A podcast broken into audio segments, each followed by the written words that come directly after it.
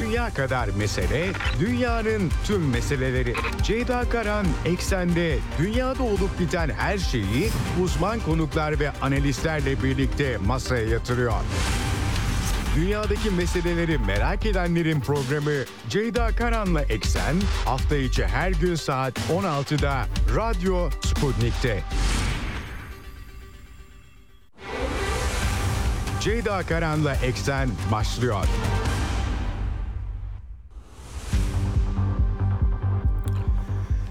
Eksenden merhabalar efendim. Bugün 15 Kasım 2023 günlerden çarşamba dünyadan haberlerle karşınızdayız. Yine yüklü bir Orta Doğu gündemi var önümüzde. Ee, Gazze'de İsrail-Filistin çatışması Can kayıplarının sayısı 11.500'ü aşmış durumda. Gündeme Gazze bağlamında damgasını vuran bu sabaha karşı Şifa Hastanesi'ne İsrail ordu birliklerinin girmesi. Aslında bu hafta başından beri söylemiştim. Büyük tartışmalar kopmuştu. İsrail yönetimi, ordusu hastanelerin altında Hamas tünelleri olduğunu iddia ediyor. Amerikan yönetimi de bunu gündeme alıyor ve e, bir bu sabah baskın yapıldığı e, açıklandı. Hamas bu baskını kınadı. Doktorlarla özellikle Arap basını e, söyleşiler yapmış durumda. Kuvöz'deki bebeklerle ilgili açıklanan bilgiler var. Doktorların verdiği bilgiler var. İsrail tarafının da yine iddiaları var. Aktaracağım sizlere hepsini. Tabii Netanyahu hükümeti, Netanyahu'nun aşırı sağ, sağcı hükümetinin mesajları e, Gazze'deki Filistinli nüfusun zorunlu göçünün en iyi çözüm olacağına dair en son dün bir bakanı açıklama yapmıştı. Netanyahu'nun bu tarz söylemlerden kaçınılması yolunda bakanlarını haşladığı bilgileri İsrail medyasından da aktarılıyor.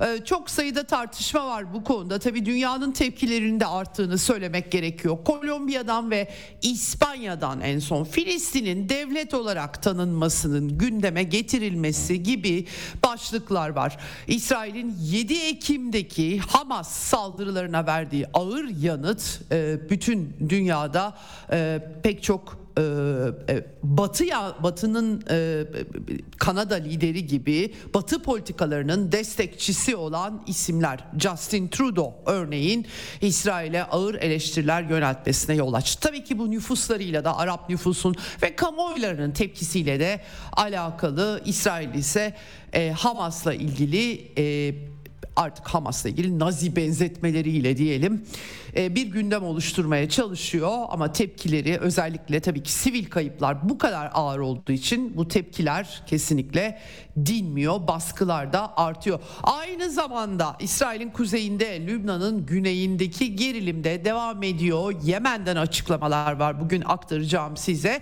Lübnan'da durum hassas. Aslında bu 40 gün içerisinde e, çatışmanın bölgeye yayılması, bölgesel bir çatışmaya dönüşmesi, Amerika'daki neokon Müslümanların İran'ı hedef alması riskleri bunları konuşmaya çalışmıştık. Hasan Nasrallah'ın iki konuşması oldu. Açıkça İsrail'e savaş ilan etmedi ama Hamas kaynakları eğer Hamas Gazze'de yenilirse bunun bir kırmızı çizgi olacağını ve Hizbullah'ın doğrudan devreye girmesine yol açacağını söylüyorlar. Bu doğru mu değil mi? Bunun Lübnan'daki etkileri neler olabilir? Hakikaten bir tartışmada oradan Lübnan son yıllarda çok parlak bir durumda değil. Orta Doğu'nun e, minyatürü diye andığımız Lübnan'ın başına çok fazla belalar geldi. Ekonomik derin ekonomik kriz de var aynı şekilde. Dolayısıyla Hizbullah'ı açık bir biçimde bu koşullarda çatışmaya sokabilecek bir durum var mı yok mu? Biraz bugün buna odaklanmak e, istiyorum. Tabii e, Lübnan e, iç savaşı da yaşamış bir ülke. E, sadece Şii nüfus değil ama Hristiyan nüfus var, falancistler var, Sünniler var. Gerçekten karışık bir coğrafya. Evet e, şimdi e, tabii Ukrayna sahasından da bolca not birikti. Dünyadaki tek çatışma Orta Doğu'daki çatışma değil. Zelenski bir video yayınladı ve e, yoğun e, saldırılar Avdiivka bölgesinde Rusya Savunma Bakanlığı ser verip sır vermiyor gözüküyor ama Avdiivka çok önemli. Donetsk'in 2014'teki darbeden bu yana e, sürekli vurulurken kullanılan e, müstahkem bir bölge. E, dolayısıyla burada Rusya Federasyonu'nun açıklanandan ya da e, Telegram kanallarına düşenlerden bile daha fazla ilerleme kaydettiği yolunda iddialar var. CIA direktörü William Burns Kiev'i ziyaret ediyor ve tabii söylentiler yayıldı. Zelenski'ye artık e, durması ya da çekip gitmesi seçimlerin yapılamayacağını açıklamıştı Zelenski. Böyle rivayetler var bunları da aktarmaya çalışacağım e, sizlere yine Avrupa'dan da Ukrayna bağlamında Ukrayna krizi bağlamında notlar var aktaracağım. Evet başlamadan frekanslarımızı tekrar etmek istiyorum. İstanbul'dan 97.8 Ankara'dan 96.2 İzmir'den 91 Bursa'dan 101.4 ve Kocaeli'nden 90.2 karasal yayın frekanslarımız bunlar. Bunun dışında Sputnik Türkiye'nin web sitesi üzerinden cep telefonu uygulamasıyla Türkiye'nin her yerinden bizi dinleyebilirsiniz. Yine Telegram kanalı en kolay ulaşabileceğiniz yerlerden birisi. Radyo Sputnik'e katılmanız Türkiye'nin her yerinden bizi dinlemeniz için yeterli. Kaçıranlar canlı yayını ee, arkadaşlarım kayıtları daha sonra koyuyorlar ve kayıttan da dünyada ne olmuş ne bitmiş kim ne diyor merak edenler olursa oradan dinleyebilirler. Diyelim başlayalım eksene. Dünya kadar mesele, dünyanın tüm meseleleri. Ceyda Karan Eksen'de dünyada olup biten her şeyi uzman konuklar ve analistlerle birlikte masaya yatırıyor. Dünyadaki meseleleri merak edenlerin programı Ceyda Karan'la Eksen hafta içi her gün saat 16'da Radyo Sputnik'te.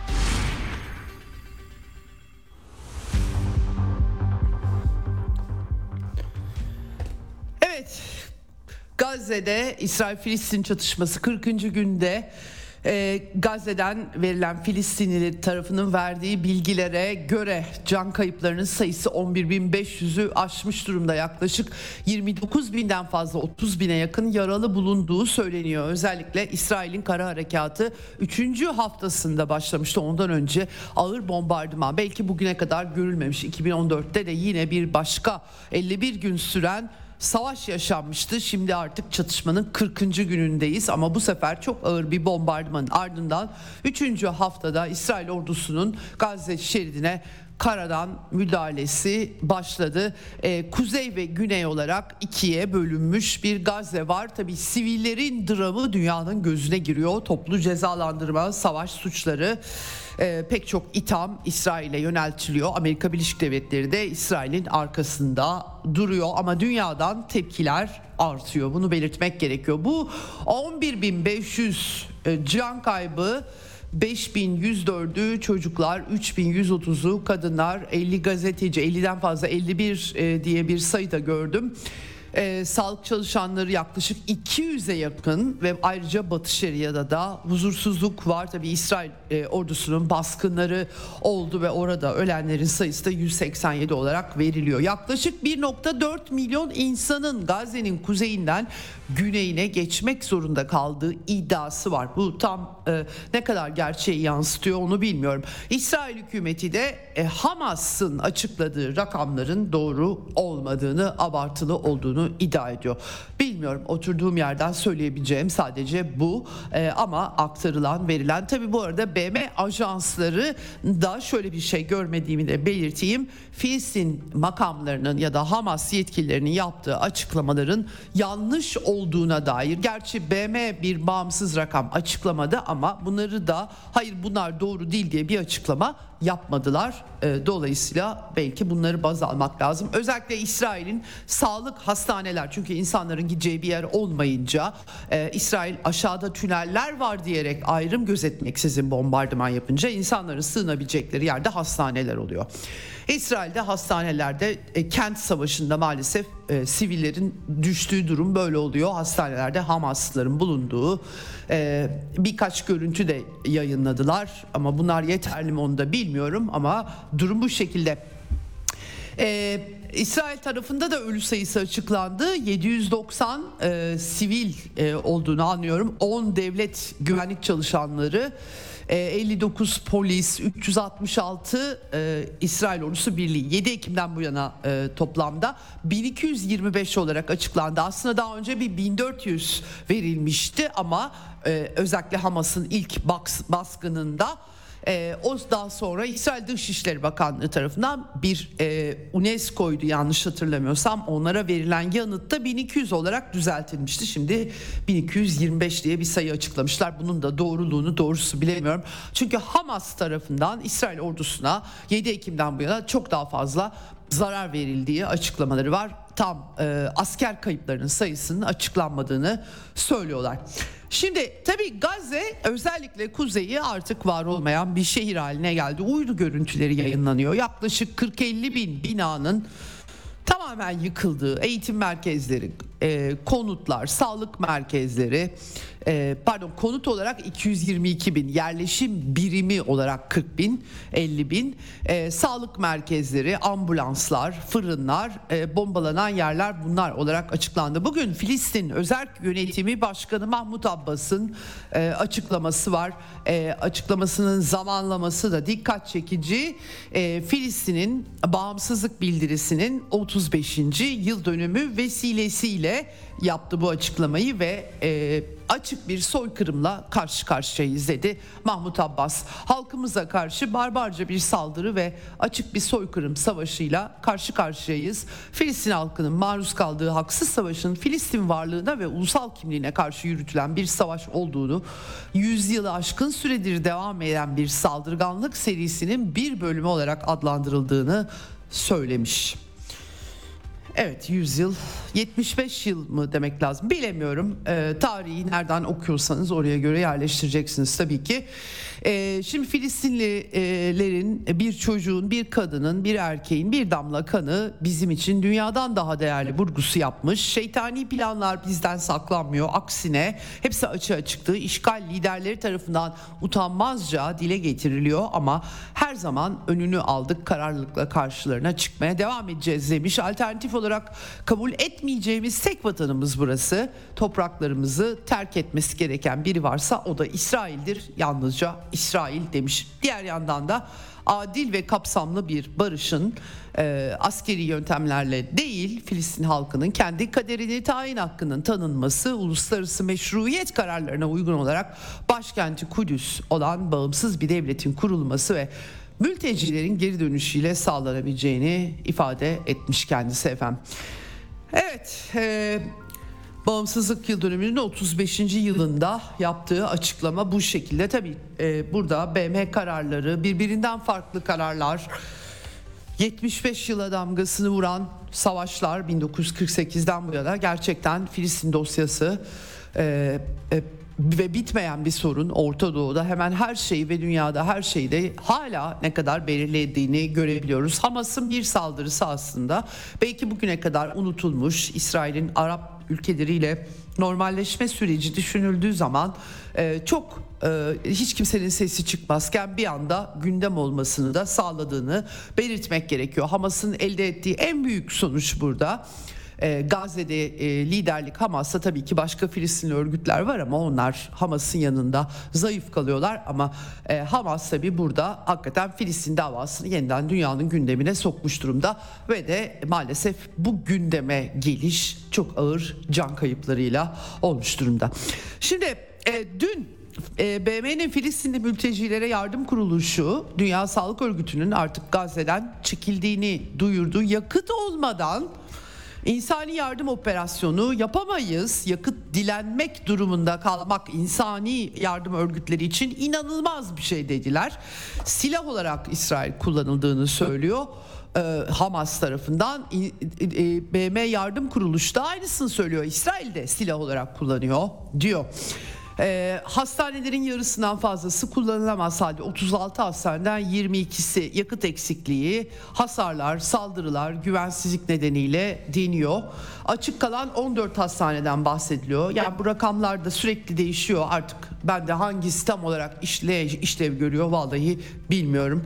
Ee, e, daha güvenilir keşke Birleşmiş Milletler tam bir koordinasyonla güvenilir rakamlar açıklasa diyeceğim ama onu yapmaları da çok kolay değil anladığım kadarıyla sağdaki durum düşünülürse. Dün akşam BM Genel Sekreteri Antonio Guterres artık e, herhalde o kadar durumdan bezdi ki e, sonunda hiç işin siyasetine, neden sonuç ilişkilerine falan girişmeden çünkü onu yaptığı zaman Filistin sorunuyla ilgili bağlam kurduğu zaman İsrail'in istifa et e, çağrılarına maruz kaldı. Bu yüzden insanlık namına çağrı yaptı.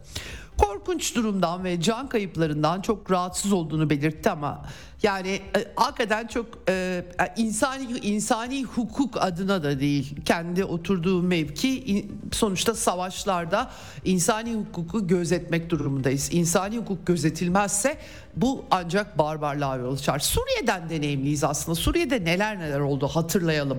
Ee, gerçekten e, hiç kimse ne olduğunu tam anlayamadı ve sosyal medya ile birlikte pek çok bilgi yayıldı. Biz de oturduğumuz yerden kendi pozisyonumuza göre olayları okumaya çalıştık.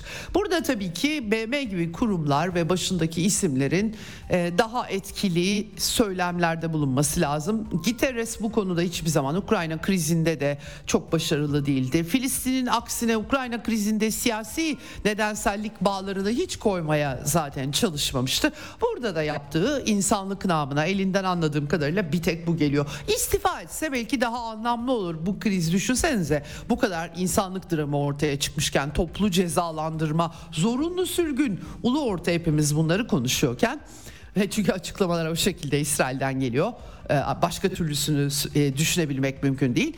Bari hiç olmazsa BM Genel Sekreteri böylesine büyük bir insani krizde istifayı basıp çekilebilse belki bu bir anlam taşıyabilirdi.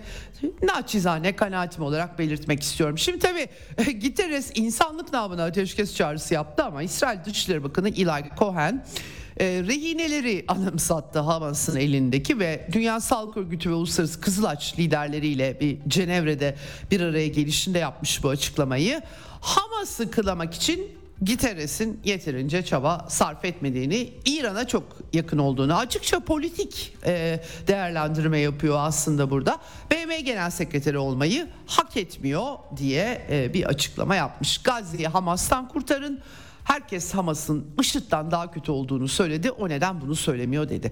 Tabii kendisine hiçbir gazeteci nedense hatırlatmıyor. Bu Hamas'ı Suriye devletini yıkmak için bu Hamas'ı ve Hamas ideolojisini yine İsrail devleti desteklemişti. IŞİD'çılar, El-Kaideciler Yermuk kampını doğrusu hiç unutmuyorum ben. Filistinli örgütlerle Hamas yani Filistin ihvanı orada çatışmıştı ve oradan da her gün çocuk ölümleri haberleri, fırınlar vuruldu haberleri geliyordu. Bunları hatırlamakta fayda gör- görüyorum. İsraillere de hatırlatmak gerekiyor. Şimdi Hamas'la ilgili böyle söylemler ortaya atıyorlar ama IŞİD'liler için sah- Sahra hastanelerini kuranlar da yine kendileriydi ve Netanyahu'nun 2019'da Filistin devleti kurulmasını önlemek için Hamas'ın desteklenmesinin gerektiğinin altını çizdiğini bir kez daha hatırlatmak istiyorum. Efendim tabii şimdi burada çok tartışma var. Özellikle uluslararası hukuk bağlamında evet meşruiyetin temellerinden birisi uluslararası hukuk tek başına uluslararası hukuk meşruiyeti belirlemez ama insanlık bir takım e, hukuki temelleri baz almak durumunda A- anarşi istenmiyorsa herkes bunu yapıyor. Türkiye devleti de yapıyor, İran devleti de yapıyor, Amerika da yapıyor. Herkes durduğu pozisyondan yapıyor tabii ki. Uluslararası hukuka atıf yapmak zorundayız. Yasa yasa, yasayı tanımıyorsanız, yazılı yasaları çiğniyorsanız o zaman ancak buralardan değerlendirme yapabiliriz. Şimdi bu konuda Avustralya'da enteresan bir tartışma olmuş. Uluslararası Basın Kulübü'nde Francesca Albanese e, Filistin özel raportörü Birleşmiş Milletler'in.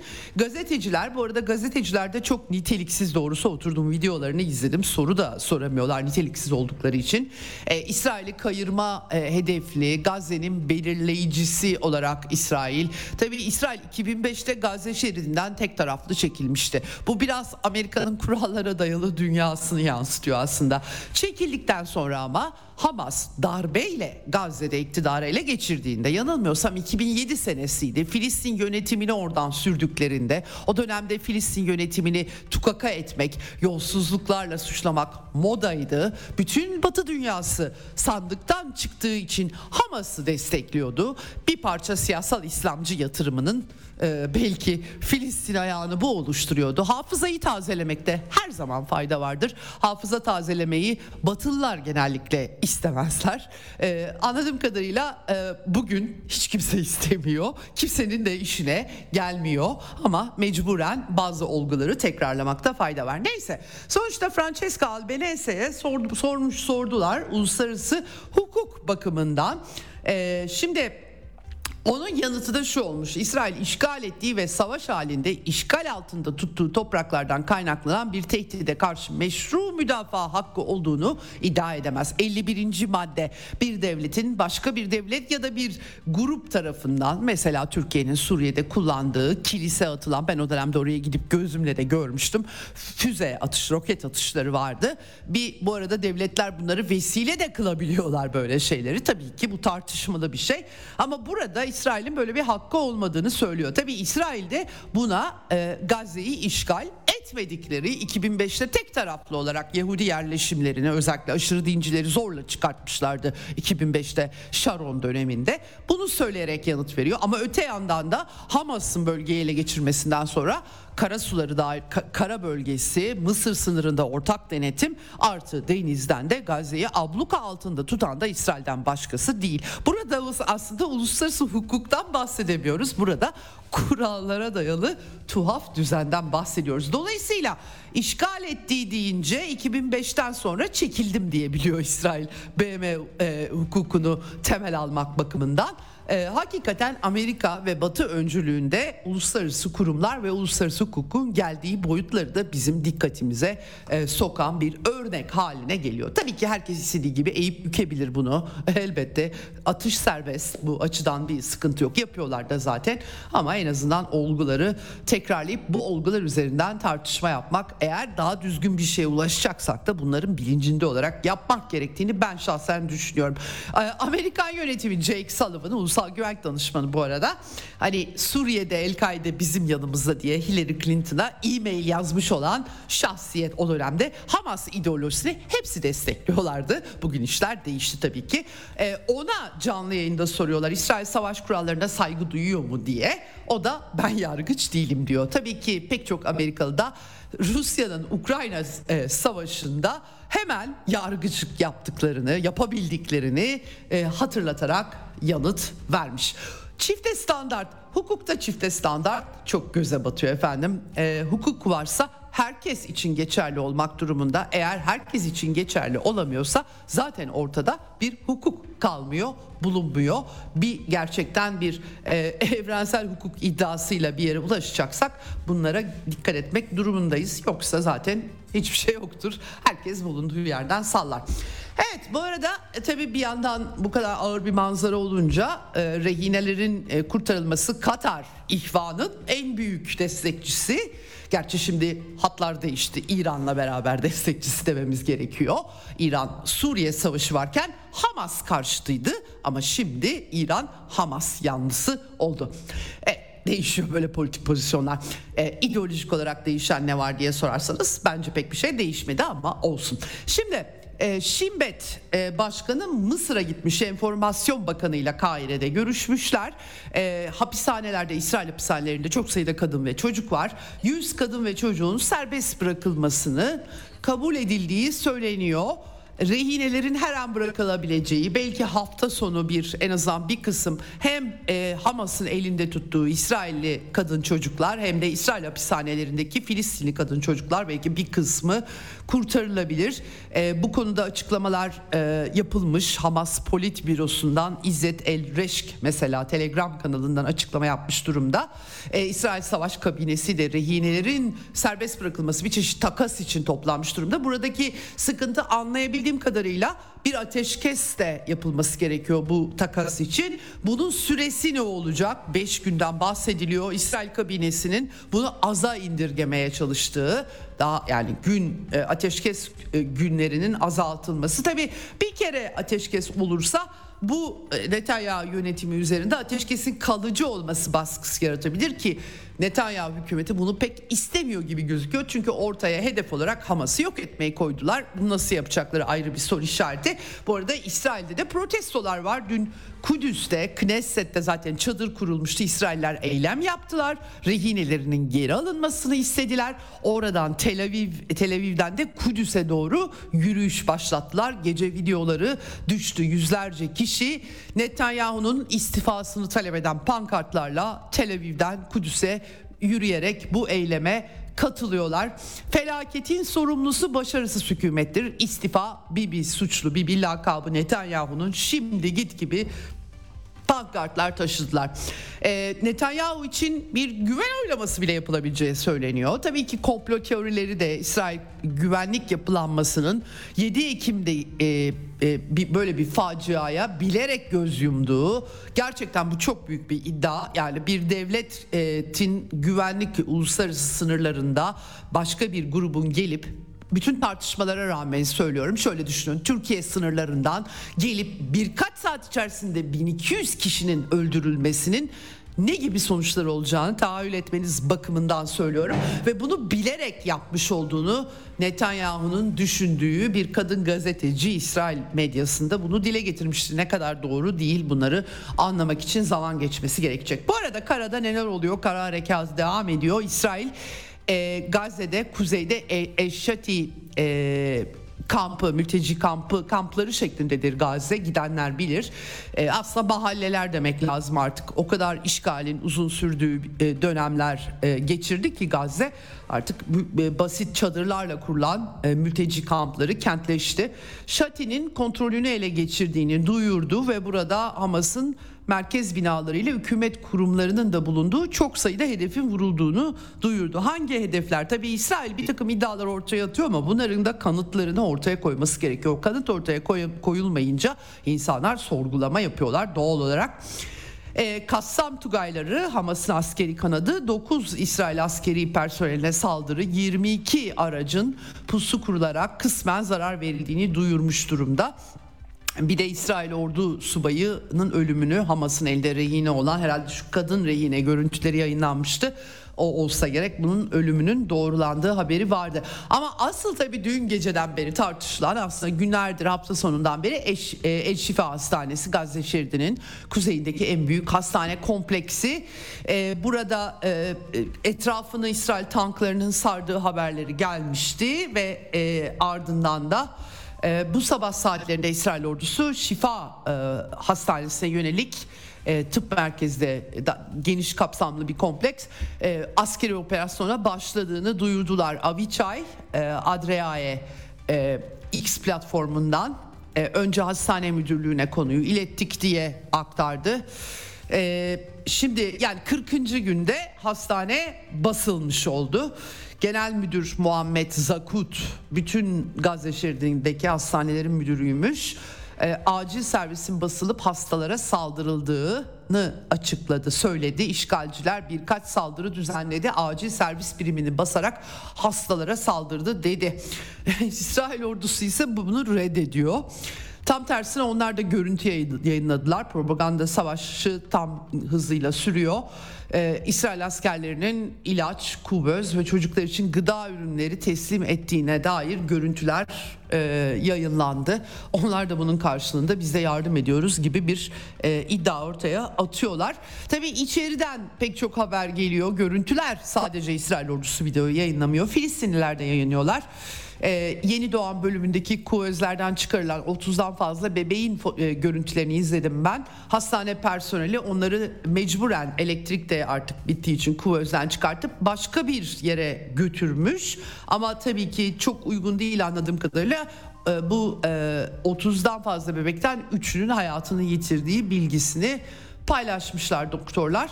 E, hastanenin çevresinde ateş açıldığı tabi İsrail ordusu da Hamas militanları var o yüzden ateş açılıyor diye bunu gerekçelendiriyor. Böyle bir e, korkunç bir tabloyla karşı karşıyayız yani sivillerin canlı kalkan olarak kullanıldığını buradan yola çıkarak iddia ediyor.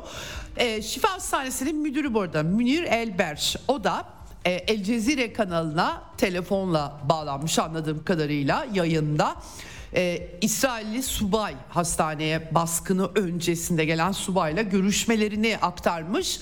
Her gün e, ben e, yaralılarla muhatap oluyorum, e, şehitleri görüyorum. Onlara nasıl güvenebilirim? İsrail askerlerine güven olmaz diyor El Cezire yayınında. Subay, da, subay kendisinden aşağı inmesini, komutanla görüşmesini istemiş.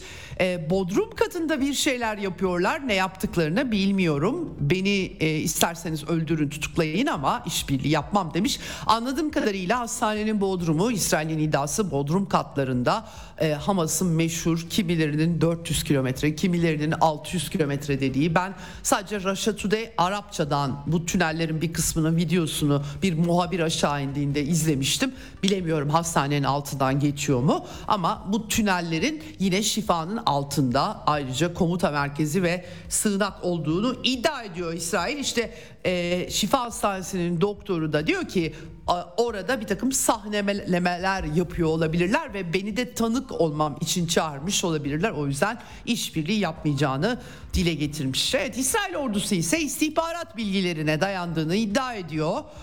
Ee, ve hastaneye girmeden patlayıcılar, terörist mangalar, teröristlerle ortaya karşılaştıklarını ve çatışma yaşandığını, baskında tüneller, roketler, RPG'ler dahil düzinelerce silah bulduklarını söylemiş duyurmuş. Bu ne kadar doğru nasıl yani hakikaten tabii burada bağımsız bir e, kanıt gerekiyor. Hangisi doğru söylüyor ben bilmiyorum oturduğum yerden. E, tıpkı Suriye çatışmasında belirtmeye çalıştığım gibi benzer bir durumu burada da görüyorum. Doğrusunu söylemek gerekirse e, İsrail'in bugüne kadar Hasbara diye de e, anarlar bütün bu şeyi. Çok yalanlarını gördük ama aynı zamanda Hamas Hamas ideolojisini de gördük. O yüzden insan hakikaten biraz daha fazla zorlanıyor bu bağlamda.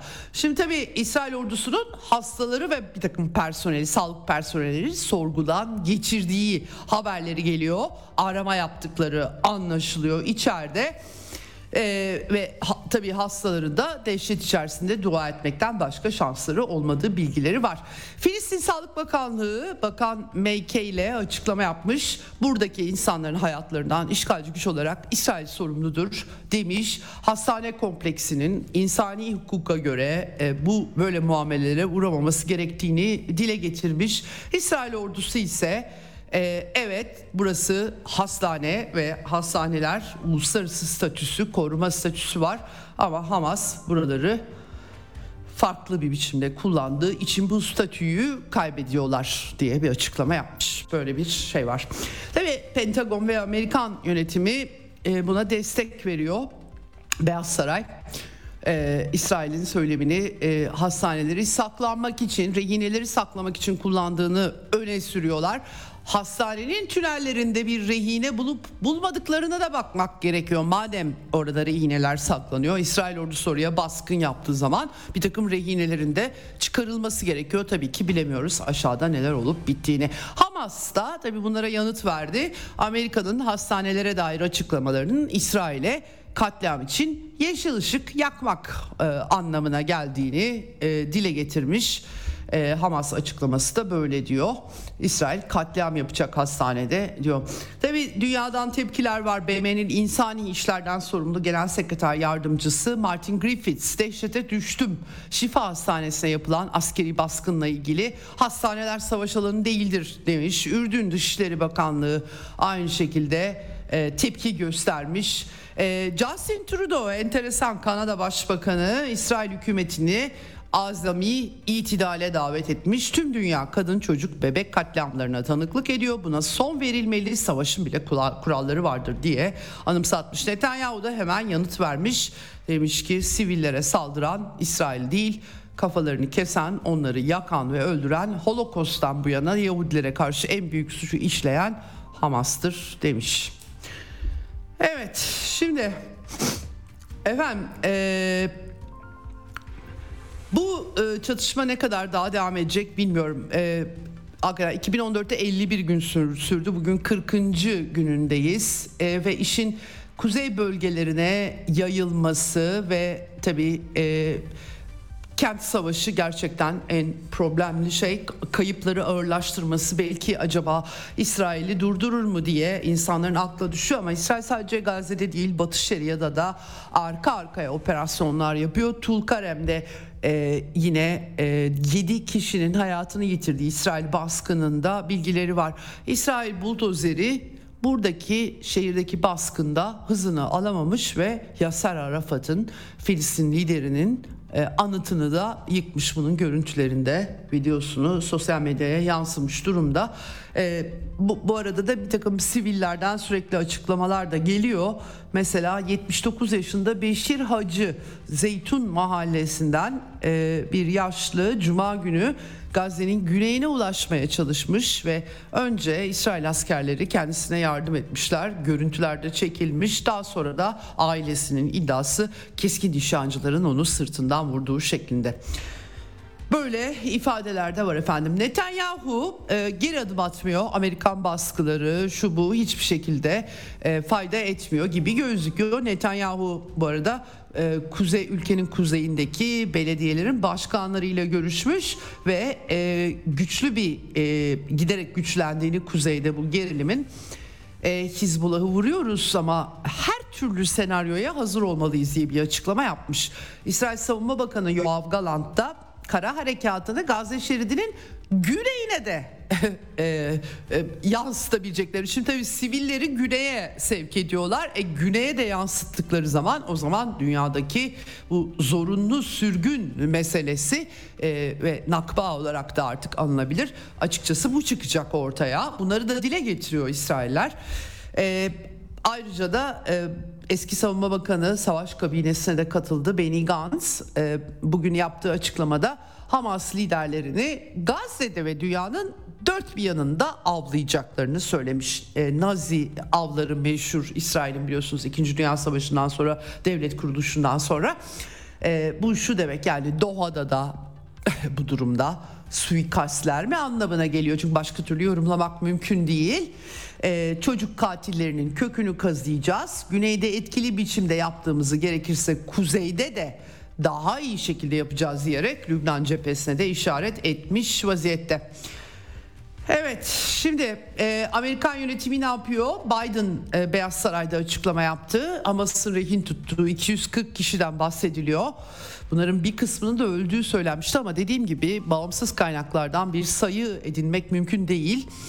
E, Biden'a soru sorulunca e, her gün konuşuyorum e, rehinelerle ilgili ayrıntı vermek istemiyorum. Biraz daha dayanın geliyoruz demiş. Rehineleri kurtarmaktan bahsediyor. Ama Amerika'nın başı direniş ekseni yüzünden Orta Doğu'da dertte Suriye'de artık günlük hale geldi. Amerikan üsleri vuruluyor Koniko gaz sahasına. Genellikle petrol alanlarına konuşlanmış durumda Amerikalılar.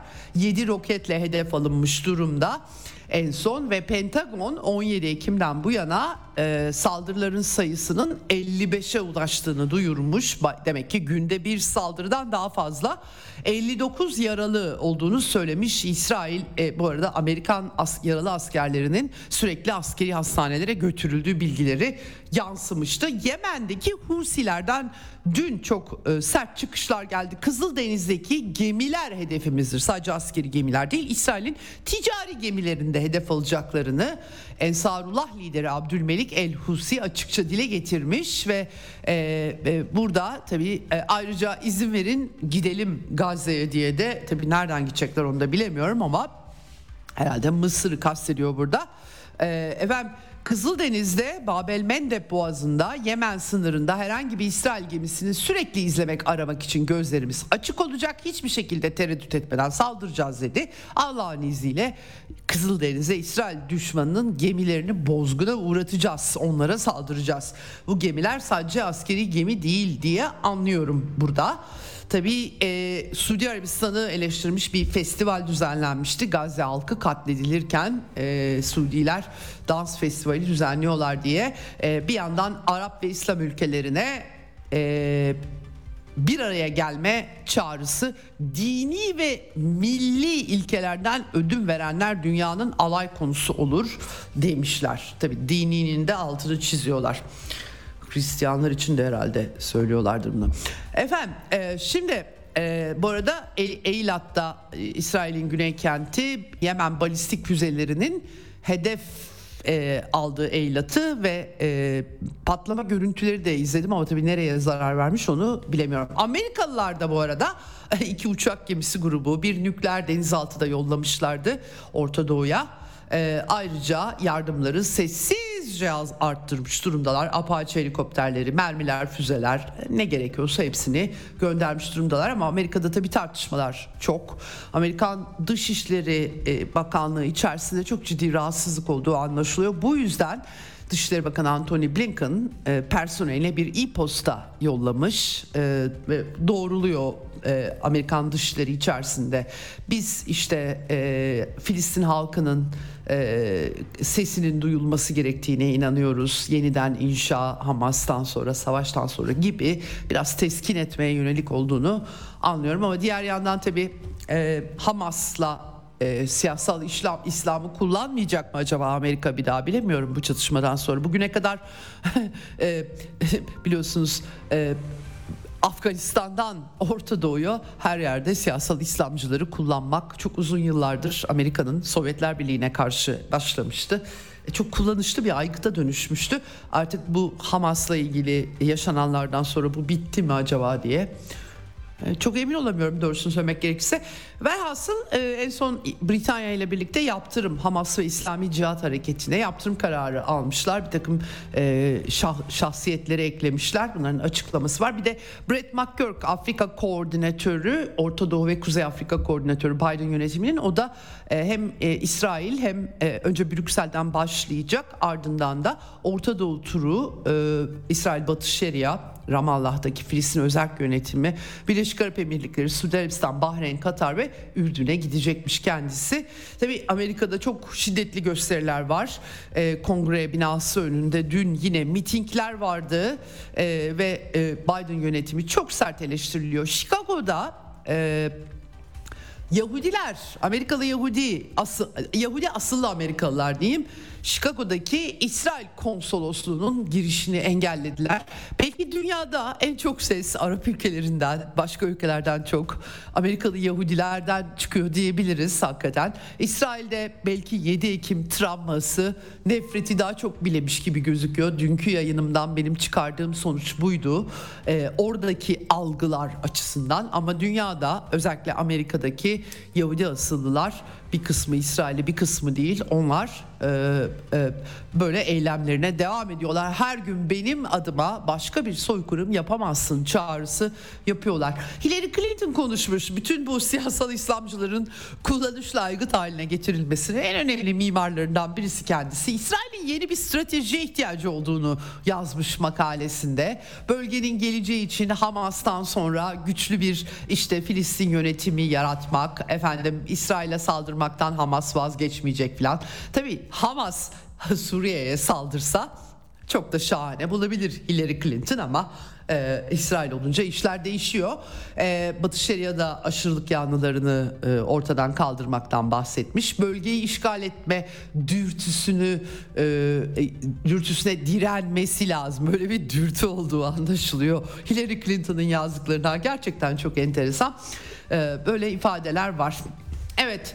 Asıl burada tabii ki en büyük tartışma e, e, sürgün, zorunlu sürgün, nakba dedikleri Hamas'ın Filistin davasını dünya çapında öne çıkartan bu eylemi aynı zamanda Filistin halkının Gazze'deki Filistin halkının da sürgününe yol açacak mı?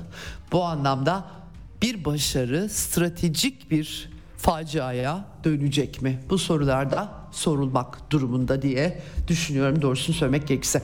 Evet e, Avrupa'dan da Fransız diplomatlar Fransa'da Orta Doğu ve Afrika'dakiler özellikle Macron yönetimine mektup yazmışlar. E, hümanizm üzerine inşa edilen Fransız söylemiyle ters düşüyor İsrail'e verilen destek demişler. Valla Fransa'nın e, hümanizm söylemiyle dış politikada e, bilemiyorum kendilerine ne kadar iyilik atfediyorlar. Yani Afrika'daki sömürgelerine sormak lazım. Ukrayna çatışmasına bile bakabiliriz son dönemde Donbas'takilerin canı çıksın nihayetinde. Efendim e, bir yandan tabii e, e, Fransızlar Suriye devletini yıkmaya çalışanlara da kucak açmış durumdalar. Burada Esad hakkında uluslararası tutuklama emri çıkartılmış. Efendim kimya 2013 kimyasal saldırısı bu saldırının bir düzmece olduğu defalarca ortaya serildi. ayrıca Atom Enerjisi Ajansı uluslararası UAK uzmanları başta olmak üzere BM kurumlarının uzmanları istifa bile ettiler bu yüzden. Raporlar hasır altı edildi. Gerçekten çok tuhaf ama diyeceksiniz ki kim arkasında? Bunların arkasında efendim e, Suriye'de e, insan hakları ihlallerini e, soruşturanlar yer alıyor e, e, ve ayrıca ihva, ihvancılar var aslına bakarsanız böyle karmaşık bir dünya. Herkesin eli öbürünün cebinde böyle bir acayip bir durum. Suriye Medya ve İfade Özgürlüğü Merkezi Açık Toplum Adalet İnisiyatifi diye girişimlerden bahsediyoruz burada. Evet İspanya Sosyalist İşçi Partisi lideri Pedro Sanchez burada e, bir devlet olarak Filistin'in tanınması için çalışma vaadinde bulunduğu İsrail, İspanya kamuoyunda da tepkiler çok büyük e, onu belirtelim. Kolombiya Devlet Başkanı Filistin'in tam bağımsız bir devlet olarak tanınması için BM'ye teklif sunmaya karar vermiş. Tabii ki devlet belirli bir sınırları olan bir e, yapı e, olması gerekiyor. Onun için de siyasi çözüm gerekiyor. Bu sembolik bir girişim olarak anlamlı olabilir ama nereye nasıl somutlanır onu bilmiyorum doğrusu. E, Britanya'da e, e, aşırı sağcı bakanı, göçmen düşmanı bakanı Suella Braverman'ı görevden almıştı İçişleri Bakanlığı'ndan. O da efendim e, e, Rishi Sunak'a sert çıkmış, halka ihanet ediyorsun demiş. E, sadece işte pek çok konuyu sayıyor da Filistin mitingine de engel olmadı diye Londra'da çok büyük bir miting düzenlendi gerçekten. Çin'in açıklamaları var. BM tesislerine yapılan saldırıyı sert bir dille Çin Dışişleri Bakanlığı kınıyor. Ee, e, böyle açıklamalar var. Türkiye'den de İstanbul Başsavcılığı e, bir grup avukat, hukukçu, eski e, AKP vekili Metin Külünk de var. Mücahit Birinci, Burak Bekiroğlu Netanyahu hakkında savaş suçu ithamiyle Adalet Bakanlığı'na e, suç duyurusunda bulunmuşlar. Şimdi bunu UCM'ye verecekler ama e, bu tabii enteresan bir girişim. E, UCM e, Türkiye Uluslararası Ceza Mahkemesi'ni bildiğim kadarıyla tanımıyor. E, İsrail de tanımıyor zaten. Zaten evrensel adalet dediğimiz e, mefhumu Batı e, kendi elleriyle yerle eksan etmiş durumda. Neye yarayacağını doğrusu bilemiyorum bu konuda. E, Türkiye'nin diplomatik girişimleri var tabii Hakan Fidan e, Orta Doğu Barış Süreci özel koordinatörü BM koordinatörlüğüyle görüşmüş durumda. E, Türkiye diplomatik çabalarını düzenliyor ama Türkiye devam ediyor ama Türkiye'nin somut adım atmamakla eleştirildiğini görüyoruz. Bu sefer ilk defa daha e, Orta Doğu kamuoyunda öne çıkıyor bu. E, bu konuda bu ceza davası ile ilgili olarak Maria Zaharova Rusya Dışişleri Bakanı tabii Rusya savaş alanından Ukraynalı Ukrayna'daki Rus ve Ukraynalı çocukları kurtardığı için dava açılmıştı. E, Rusya Devlet Başkanı ve Çocuk Ajansı Başkanı hakkında. Zaharova da e, Türkiye'deki bu girişimi demiş ki yani bu CM'de bulguları objektif değerlendirecek kimse yok ki belirli bir gündeme göre hareket ediyorlar diye hatırlatma yapmış kendisi yani sonuç itibariyle. Evet Putin de El Sisi ile Mısır Devlet Başkanı ile telefonda görüşmüş. Gazze krizini de ele almışlar. Tahliye ediliyor pek çok Rusya vatandaşı Gazze'den ulaşanlar var Moskova'ya. Bu vesileyle böyle bir gelişme var. Evet e, az vaktim kaldı biraz Ukrayna aktarmak istiyorum size. Avdiivka'da e, Stepo ve e, köyünü e, Rusya güçlerinin e, ele geçirdiğinin görüntüleri var. Tam olarak ele geçirilmiş gibi anlıyorum Telegram kanallarından ama çatışmalar devam ediyor. E, hakikaten sahada özellikle Avdiivka önemli bir müstahkem mevki. Yeraltı tünelleri vardı orada da betondan ve oradan sürekli rastgele Haymarslarla Donetsk'in merkezini vuruyorlardı e, Ukrayna ordusu. Yıllardır devam eden bir şey bu. Şimdi tabii bir kıskaç var orada. O kıskaç kıskaç daralıyor ve hatta Rusya Savunma Bakanlığı pek fazla açıklama yapmıyor bu konuda ama Telegram kanallarına yansıyan beklenenden de hızlı ilerlediği yolunda. Zelenski dün bir video mesaj yayınladı ve Rusya'nın Ukrayna mevzilerine yoğun saldırılarına atıf yaptı. Donetsk bölgesinde bunların tabii ki Avdiivka'yı kastediyor. Bütün Ukrayna ordusunu Avdiivka'ya yığmaya çalışıyorlar ama tren yolu hattından lojistiğin kesilmesi an meselesi diye anlıyorum olup bitenleri. Ee, ayrıca Kupyansk kuzeyde, Bahmut e, mevki oralarda da çok yoğun e, çatışmalar var ve Ukrayna ordusu artık taarruz zaten bitti. Kötü durumda e, ve NATO'nun ve e, ABD'nin Zelenski yönetimini e, bir şekilde artık pes etmeye zorlayıp zorlamayacağı merak ediliyor. E, bu konuda söylenti çok. CIA Direktörü William Burns Kiev'i ziyaret ediyor. Bugün gerçekleşeceği e, haberleri gelmişti. Şimdi öncesinde Ukrayna'da siyasi kriz çıktı. Bir takım generaller görevden alınacak. E, Genelkurmay Başkanı Zaluzny'in çok yakını yardımcısı suikastle öldürüldü falan. Pek çok şey çıkmıştı. Hiçbiri de tam olmadı ama tam neler olacak bilmiyorum ama e, William Burns'un Zelenski seçimleri de iptal etmişti. Ya belki seçim düzenleyip hani kalan Ukrayna'nın kalanında e, daha düzenli bir geçiş sağlaması mı? Ne konuşulacak biraz beklemek gerekiyor Burns'un ziyaretinden sonra. Son dönemde bir de Washington Post'ta kuzey yakın bombalamasına Zaluzny'nin üzerine yıkma çabası sanki yansıtılmış gibi bir isim de ortaya atılmıştı. E, doğrusunu söylemek gerekirse çok tabii ilginç gelişmeler. E, bir fotoğrafına da baktım. Valla o becerdiyse bu kadar profesyonel iş yaptıysa onu tam şey yapmakta zorlanıyorum, e, anlamakta zorlanıyorum. Ama e, ya da Zaluzny'yi birileri Zaluzny'yi tutuyor, birileri Zelenski'yi tutuşuyor ve bir kapışma var gibi. Resim en azından yansıyan resim bu şekilde efendim. E, Amerikan Kongresi'nde Ukrayna'ya fon hala çıkartılabilmiş değil. Bu anlamda kriz devam ediyor. Bu konuda Avrupa Birliği'nde Almanya öne çıkmaya çalışıyor.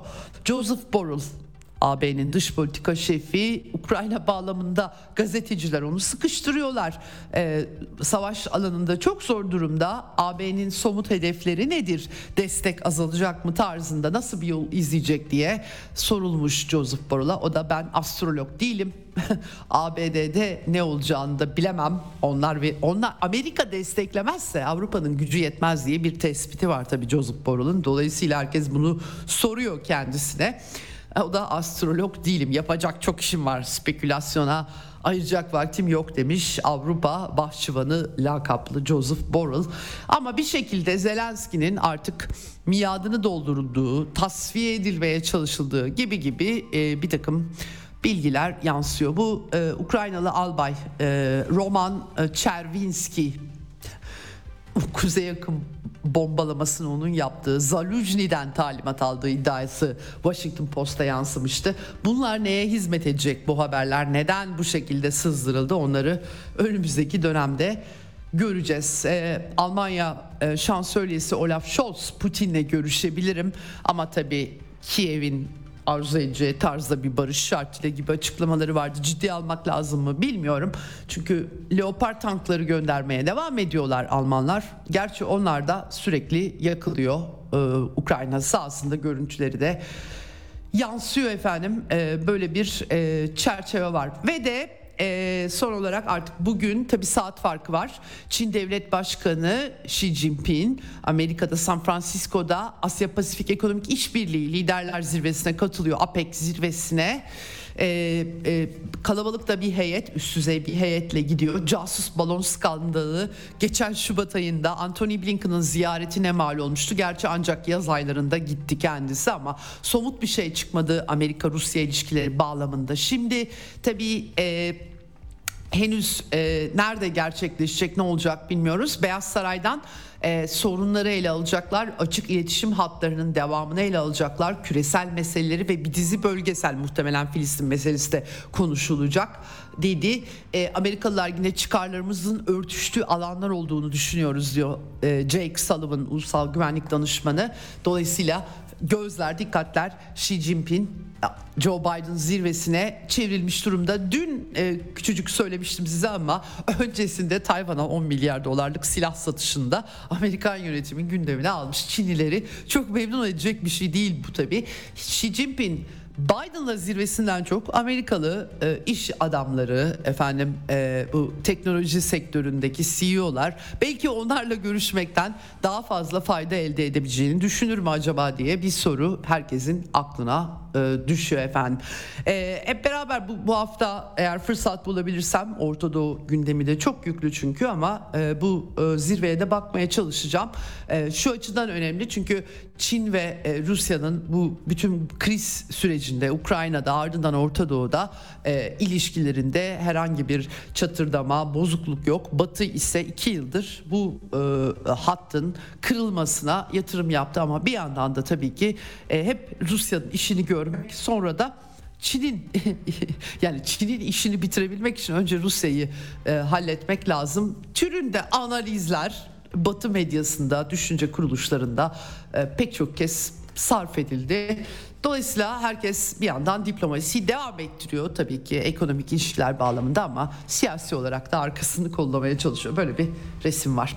Evet şimdi bir e, kısa bir e, tanıtım e, arası vereceğiz ardından hemen e, Lübnan'ı e, Orta Doğu krizinin Lübnan'a yansımalarını buradan Hizbullah'ın neler yapabileceğini beklemek lazım. Bunları konuşacağız. E, Doçent Yasin Atlıoğlu konuğum olacak. Bizden ayrılmayın.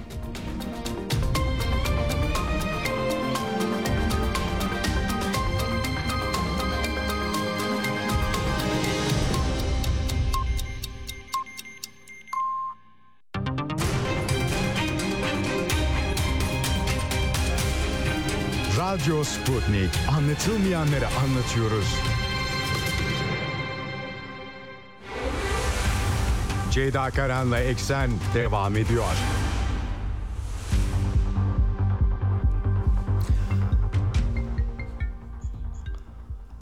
Evet, e, Eksen'in son bölümündeyiz. Telefon hattımızın diğer ucunda Yasin Atlıoğlu var. Hoş geldiniz yayınımıza. Hoş bulduk Ceyda Hanım, iyi yayınlar.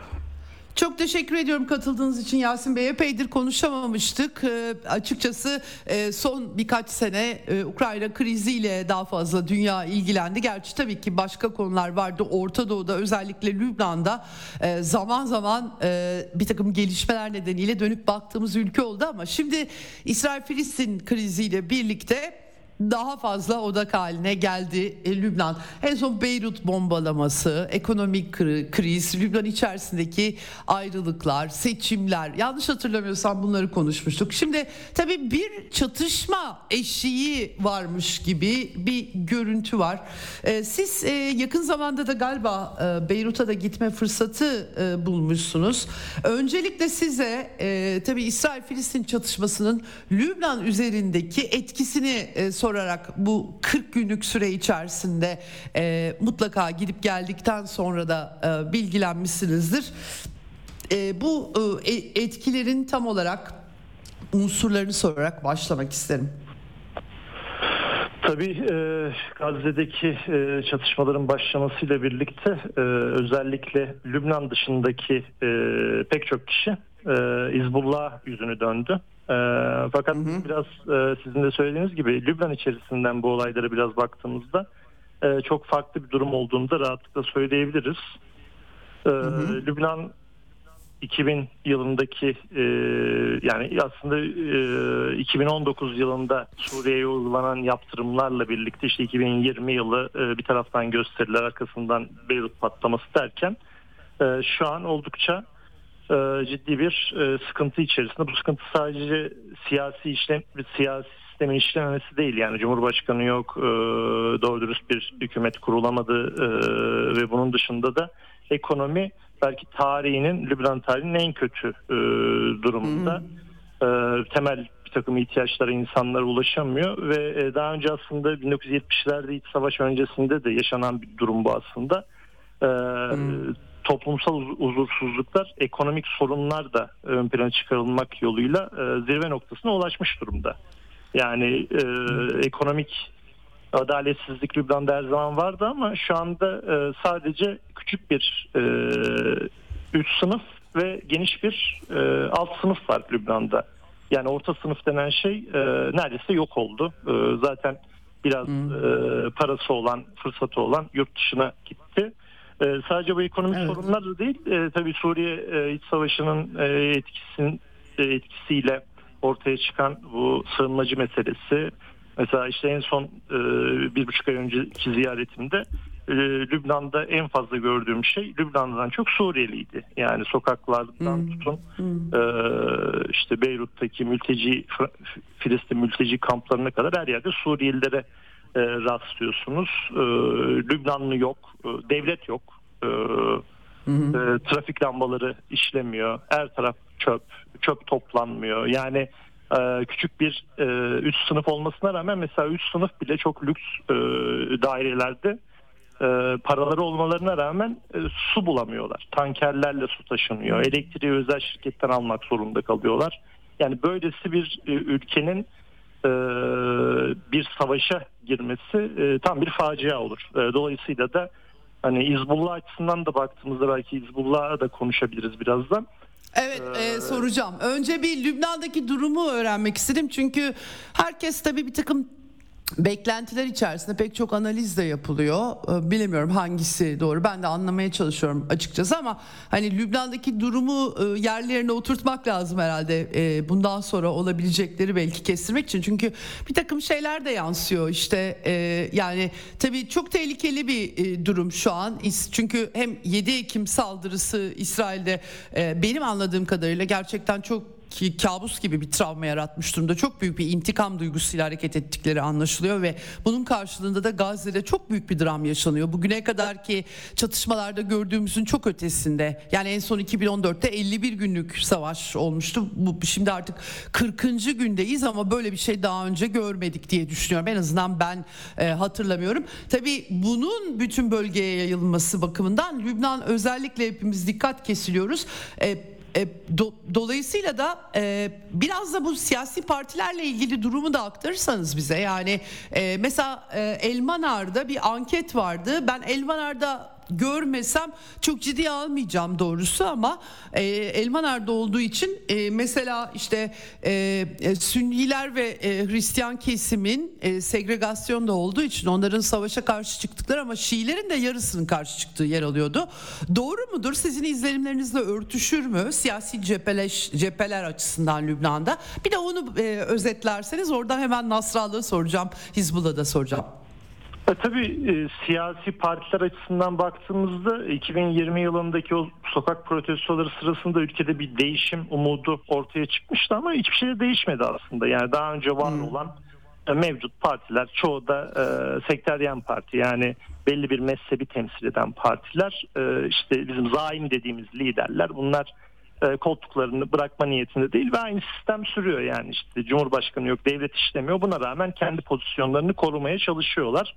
E, normal halka, halka bakarsak yani sıradan insanlar için bu biraz önce bahsettiğim e, siyasi ve ekonomik sorunlar özellikle de ekonomik sorunlar e, Lübnan'a yönelik bir Lübnan'ın içine gireceği bir savaşın doğrudan belirleyicisi. Dolayısıyla e, belki şeyi hatırlarsanız yani 90'lı yıllarda İzbullah'ın varlığının silahlarını korumasının temel dayanağı İsrail'e karşı mücadeleydi. Yani bundan dolayı tabii İzbullah'a bir rol atfedebilirsiniz ama 90'lı yıllarda Hizbullah evet. bu sınırlı mücadeleyle ülke içerisindeki Hristiyanların bile desteğini almıştı. Hatta bunu evet. şeye götürdü. 2006 yani. savaşı da öyle. 2006 yani savaşında da çok büyük bir destek oldu tabii. Aynen onu evet. söyleyecektim ben de. Yani 2006 savaşından sonra sadece Lübnan içerisinde değil hatta birçok Arap ülkesine gittiğimizde işte e, Hasan Nasrallah'ın bir hani tırnak içinde evet. Arap lider olarak e, fotoğraflarını görüyorduk. E, ama bugünkü koşullarda bunu ben Hizbullah'ın da e, farkında olduğunu düşünüyorum.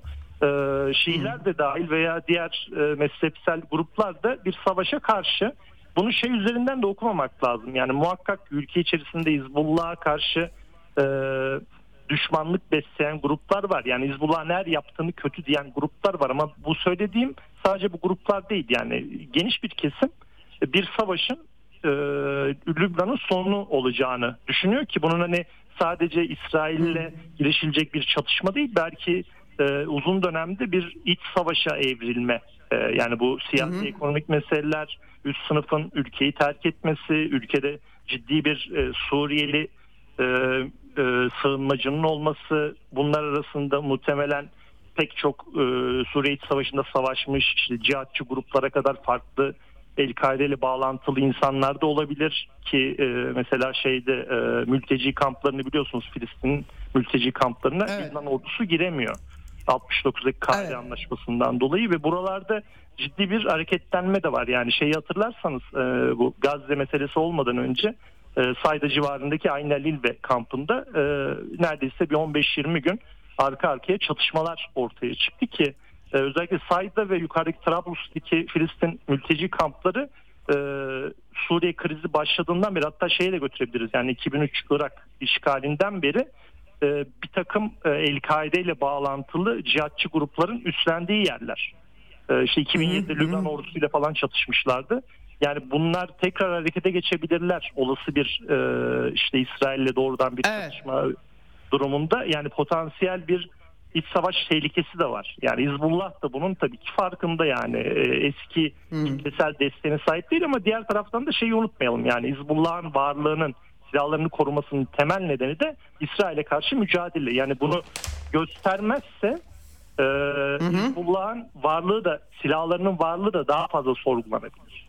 Ama diğer taraftan hmm. çok geniş çaplı bir savaşa girdiği takdirde de sadece kendisini değil bütün Lübnan'a ateşe atabilir. Yani bu aslında iki uç nokta arasında bir pozisyon belirlemeye çalışıyor Hasan Nasrallah ve Hizbullah kendine.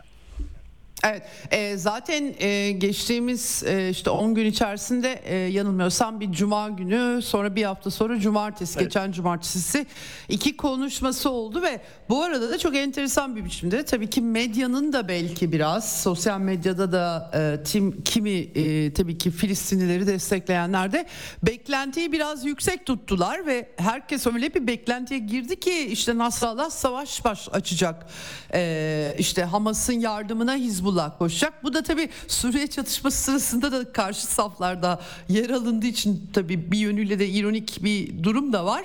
Hani e, Filistinlilerin e, bir şekilde varoluş mücadelesiyle belki bunu anlayabiliriz ama e, yine de böyle çok yüksek bir beklenti oldu ve Nasrallah konuştuktan sonra da e, bu sefer bir, bir kısım e, e, bir kesim saydırdı ona öyle söyleyelim.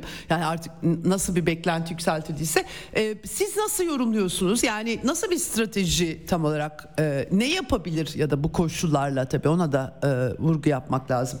E, ve nasıl karşılandı burada Nasrallah'ın konuşmasını yarattığı tepkiler bakımından da merak ediyorum doğrusu. Ya tabii e, işte Gazze'deki çatışmayı başlatan e, Hamas'ın saldırısının işte profesyonelliği ve İsrail tarafına verdiği zarar düşünüldüğünde tabii herkesin aklına şey geldi yani Hamas tek başına böyle bir iş yapamaz. Muhakkak ki bunun arkasında Hı-hı. İran ve Hizbullah'la bağlantısı vardır. Yani ben de aynı şeyi düşündüm Hı. ama bu bağlantının seviyesi nedir veya işin içine ne kadar girecekler çatış krizin devamında? Aslında Nasrallah'ın konuşmasında dikkat çekici bir şey vardı ilk e, yaptığı, Cuma günü yaptığı konuşmada. Daha önce İranlı liderler de bunu e, söylediler. Yani bu işin içerisinde kısmen biz varız ama e, çatışmanın e, şeyi e, çatışmanın içindeki esas aktör Filistinliler dedi. Yani burada Filistinlileri aslında onurlandırdı. E, ikinci konuşmasını cumartesi geçen cumartesi yaptığı konuşmasında ise e, benzer bir şekilde İran'ın rolüne değindi. Yani İran e, direniş eksenine sürekli destek veriyor bu artık aşikarda herkes biliyor falan dedi ama e, ve şeyi davet etti. Yani cepheyi genişletme meselesi. Hani biz cepheyi genişletme olarak şey diye düşünmüştük ilk zamanlar. Yani e, Filistin'de çatışma sürdüğünde işte İsrail bir kara harekatı yaptığında muhtemelen cephenin ilk genişleteceği nokta kuzey olacak. Lübnan. Evet. Yani Lübnan evet. olacaktı. Evet, Ama hepimiz öyle düşündük. Burada biraz da aslında cepheyi genişlet, genişletmek e, deyiminden şunu anladığını söyledi bize. Yani hem Suriye hem Irak hatta Yemen'e kadar olan böyle geniş bir eksende e, bu grupların da işin içine girmesi gerektiği ve yine şunu vurguladı. Yani İran'ın desteğine teşekkür etti ama e, bu grupların İran'ın emriyle yani doğrudan talimatıyla değil kendilerinin bir karar alma gücü olduğunu da belirtti. Yani burada aslında genelde bizim Türkiye'de de çok yanlış yorumlanan bir şey var. Ee, tabii Şii kimliği ve İran'la e, Hizbullah'ın kuruluşundan beri var olan ilişkiden dolayı Hizbullah'ı e, doğrudan bir e, İran'ın maşası gibi algılıyorlar Evet. insanlar. Evet. Ee, yani Evet. İran ne derse her şeyi Hizbullah yapacak. Ama Hizbullah dediğimiz örgüt sadece bir silahlı örgüt de değil. Yani neredeyse 90'lardan beri Lübnan e, siyasetinde bir siyasi pozisyonu var ve bu pozisyonun da Evet. koruması gerekiyor. Yani Birçok aktörle e, temas kuruyor e, ve e, tabii Hizbullah'ın bir de Arap kimliği var. Yani Şii kimliğiyle birlikte e, Hasan Nasrallah bir Arap lider. Dolayısıyla da Araplara da hitap edebilecek bir lider. Yani bunları yan yana koyduğumuzda Hizbullah'ın e, İran'la ilişkileri olmasına rağmen böyle İran'ın neredeydiğini yapacak bir aktör olmadığını da rahatlıkla söyleyebilirim ben. Kendi içindeki po- e, kendi ülke içerisindeki pozisyonunu da e, düşünebilecek hatta şeyi de yani Hizbullah ve Hasan Nasrallah'a baktığımızda e, oldukça da rasyonel hareket edebilen e, lider ve örgüt. Evet. Öyle diyelim. Yani genelde silahlı örgütler böyle duygusal veya bir anda anlık kararlarla böyle çatışmaların içerisine girerler ama Hizbullah'ın daha Evet. önceki tecrübelerine de baktığımızda mesela Suriye İç Savaşı başladığında da daha 2011'de 12'de Hizbullah bu işin içinde diye muhalifler ayağa kalktılar ama Hizbullah'ın girdiği nokta 2013'teydi. 2013 Haziran'da. Evet, evet. Kuzey'deki- Çok uzun süre hiç müdahale etmediler evet. Ee, Tam e, iddia edilenin aksine doğru söylüyorsunuz. Ee, Peki, e, Buyurun. evet. Buyurun sözünüzü kestim. Devam bağlayacağınız bir yer vardı. Buyurun. Ha, do- dolayısıyla şeyi söylüyorum yani Hizbullah şimdi e, çatışmaya hangi boyutta gireceği e, veya çatışmayı hangi sınırlar içerisinde tutacağı veya bunu büyütecekse mesela sınırdaki çatışmaları daha derinleştirecekse bunun zamanlamasını e, Hizbullah belirliyor. E, ve e, anladım. tabii ki diğer aktörler de bu işin içerisine ne kadar girecek? İşte Yemen'den ara sıra füzeler fırlatıldı ama e, bu daha büyük bir desteğe dönüşebilir mi? Veya işte Suriye'deki gruplar veya Lübnan içinde de aynı şekilde. Sadece biz sınırda savaşanları Hizbullah militanları değil yani. Ee, Hizbullah'la beraber hareket eden Filistin İslami Cihadından tutun işte Filistin Halk Kurtuluş Evet. Cephesi Genel Komutanlığı'na kadar birçok Filistinli grup da Hizbullah'ın e, organizasyonu içerisinde burada e, sınırda savaşıyorlar. Yani bunlara da dikkat etmek gerekiyor. Hı hı, evet. Peki e, iki kere konuşması normal mi sizce? Bir e, yedi gün içerisinde diyeyim. Cuma, cumartesi bir sonraki hafta. Ya o kadar çok konuşan bir isim de değil aslında Nasrallah. Bu biraz hani belki kamuoyunu e, teskin için mi ya da kafalarda soru işaretleri falan çıktığı için mi? Ya tabii Nasrallah'ı çok göremiyoruz ama tabii her çıktığında da işte ekranlarda e, yüzlerce kişi, binlerce kişi e, izliyor. Hatta Evet. şey ilginçtir yani eskiden mesela Nasrallah'ın konuşmalarını biz Arapça kanallardan falan takip ederdik. Bu şeydeki e, ilk konuşmasını Türkçe kanallar bile çoğu çevirerek, e, tercüme ederek verdiler. Ben şaşırdım Evet. yani ilk defa Nasrallah'ın konuşmasının Evet. hepsini e, Türk kanalları da vermesi aklıma şunu getirdi. Yani Nasrallah e, bir e, Lübnan'da siyasi parti veya bir silahlı örgüt liderinden bir anda e, böyle küresel bir lidere dönüşmeye başladı. Yani belki Evet. hani herkes ona şey atfediyor yani Hizbullah bir devlet falan değil yani Hizbullah bir siyasi parti, Tabii, bir tabii. silahlı örgüt.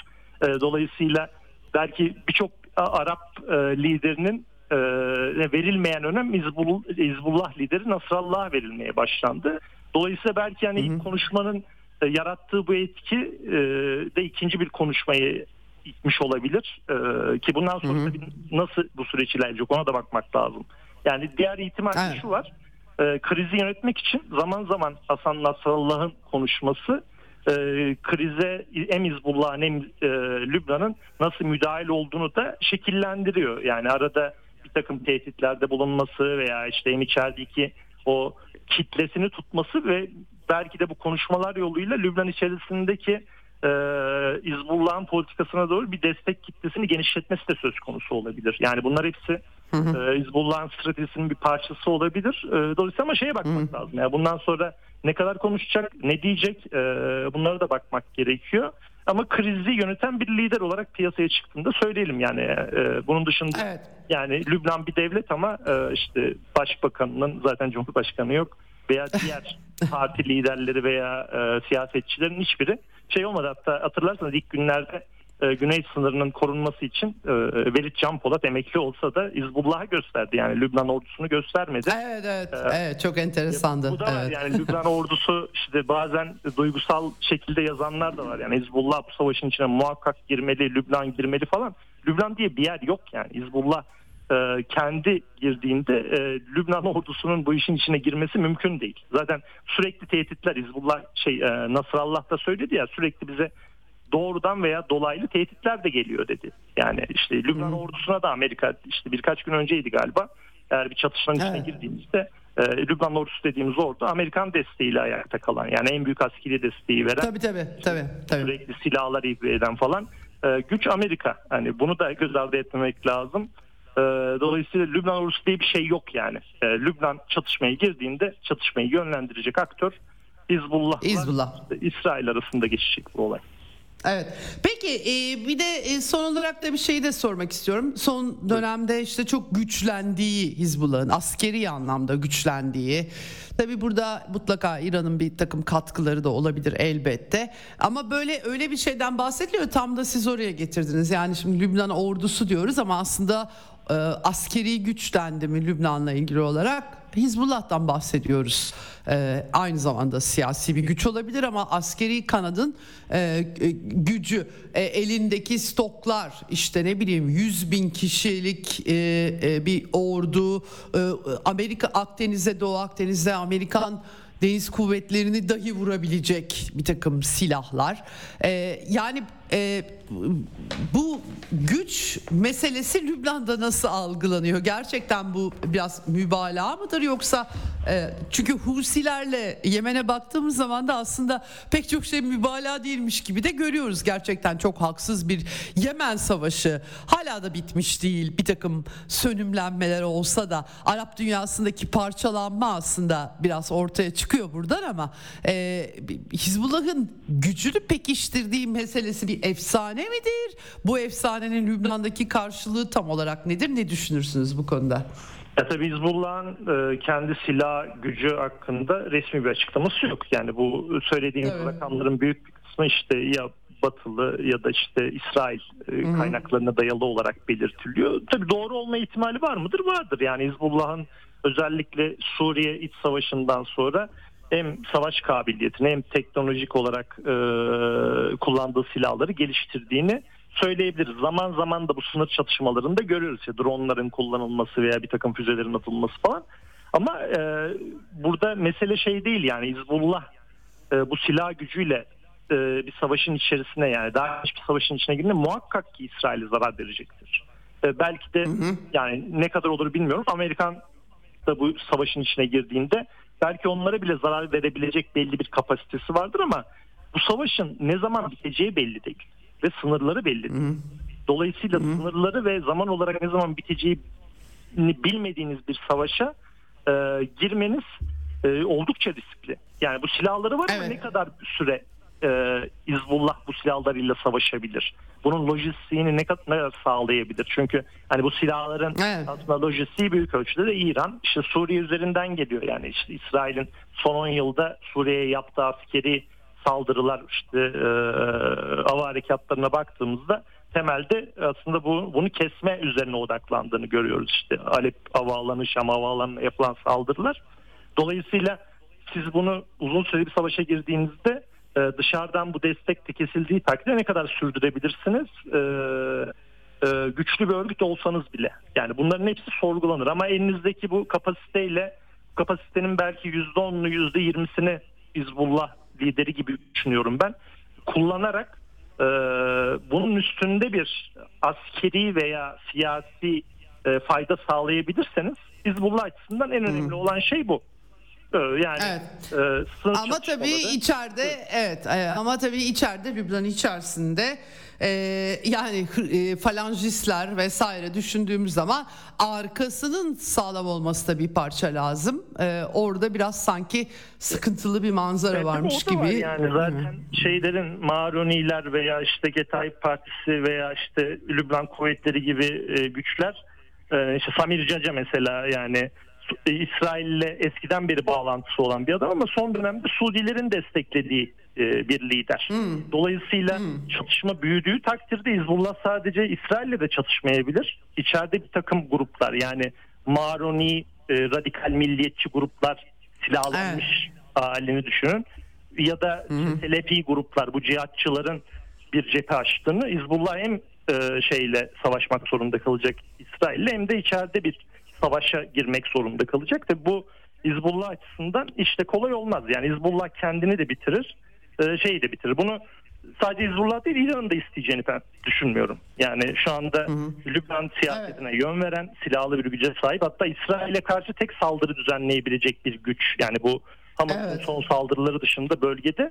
Hatta şunu da söyleyeyim son olarak belki e, Gazze'deki mesele ne kadar sürecek bilmiyoruz ama bir şekilde tamamlandığında Lübnan'la bir çatışma olmasa bile İsrail'in bir sonraki hedefi özellikle Hamas'ı tamamen ortadan kaldırma gibi bir e, durum ortaya çıkarsa e, bir sonraki hedefinin yine Hizbullah olacağını size rahatlıkla söyleyebilirim. Hani bu 3 ay sonra mı olur, 6 ay sonra mı olur bilmiyorum ama e, hı hı. bölgede Hizbullah'a karşı şey e, İsrail'e karşı silah kullanabilecek liderler, devletler veya örgütler yavaş yavaş zaten 2000 lerin başından beri ortadan kalktı. Irak'ta Saddam gitti, Esad zayıfladı.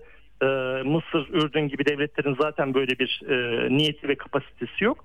Dolayısıyla da Hizbullah'ın e, hedef haline get- getirebileceğini düşünüyorum. Yani Gazze'de bunları yapan Hizbullah neler yapmaz? Yani e, uluslararası hukuk veya hiçbir şey tanımayan insanlar yarın Lübnan'a da saldırabilirler. E, dolayısıyla evet.